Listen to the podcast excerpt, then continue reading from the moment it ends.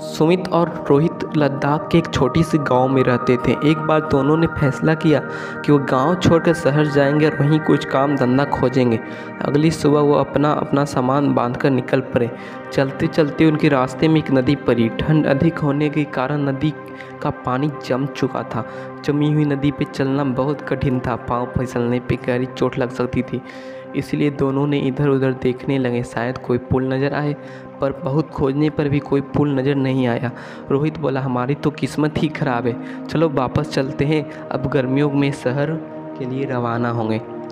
लेकिन सुमित थोड़ा अलग था, बोला, नहीं, नदी पार करने की थोड़ी ही दूर बाद शहर है, हम अभी ही शहर जाएंगे। और ऐसा करके वह धीरे धीरे आगे बढ़ने लगा। रोहित चिल्लाने लगा, अरे ये क्या कर रहे हो, पागल हो गए हो तुम तुम गिर जाओगे, चोट लग जाएगी।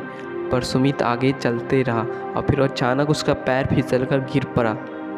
फिर रोहित चिल्लाते हुए बोला, कहाँ था ना, गिर जाओगे, मत जाओ। सुमित ने कोई जवाब नहीं दिया और उठकर फिर आगे बढ़ने लगा। एक दो तीन चार और पाँचवें कदम पे वो फिर गिर पड़ा। रोहित लगातार उसे मना कर रहा था, मत जाओ, लेकिन वह आगे बढ़ ही रहा था। वो गिर रहा था लेकिन फिर भी वो आगे बढ़ रहा था। वह शुरू के दो तीन बार तो ज़रूर गिरा, लेकिन वह सब बर्फ़ पे सावधानी से चलना सीख लिया। वह देखते ही देखते धीरे धीरे नदी पार कर लिया। दूसरी तरफ पहुंचकर सुमित बोला, देखो मैंने नदी पार कर ली, अब तुम्हारी बारी।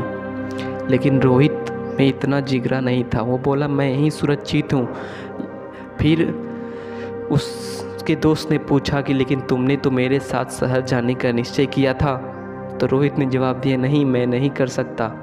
और सुमित ने मन में सोचा, ये कर नहीं सकता या करना नहीं चाहता। दोस्तों, हम अपनी ज़िंदगी में कभी ना कभी ऐसे मोड़ पे आ जाते हैं जब जमी हुई नदी के रूप में करीब बाधा, चैलेंजेस हमारे सामने आ जाता है और हम ऐसे कोई निश्चय करना होता है कि हम खतरा उठाएंगे या उससे डर कर वहीं पे रुक जाएंगे, या हम सेफ रहने के लिए वहीं खड़े रह जाते हैं, या हम चैलेंजेस को उठा के बहुत आगे बढ़ जाते हैं। रिस्क एक कॉमन चीज़ है जो दुनिया के सफल लोगों के पास है। अगर आप नहीं लेते हैं रिस्क तो आप बिल्कुल सुरक्षित हैं। आपके शरीर में एक घाव नहीं होगा, मानसिक तनाव नहीं होगा, कुछ नहीं होगा। लेकिन जब आप अपने अंदर के सपनों को देखेंगे तो बहुत जख्म दिख जाएंगे जो आपके द्वारा अपने सपने को ना पूरा प्रयास ना कर पाने के कारण होंगे। फ्रेंड्स, पंछी हमेशा ज़्यादा सुरक्षित एक पिंजरे में होता है, लेकिन क्या वह इसीलिए बना है या आज़ाद घूमने के लिए, आसमान को चूमने के लिए?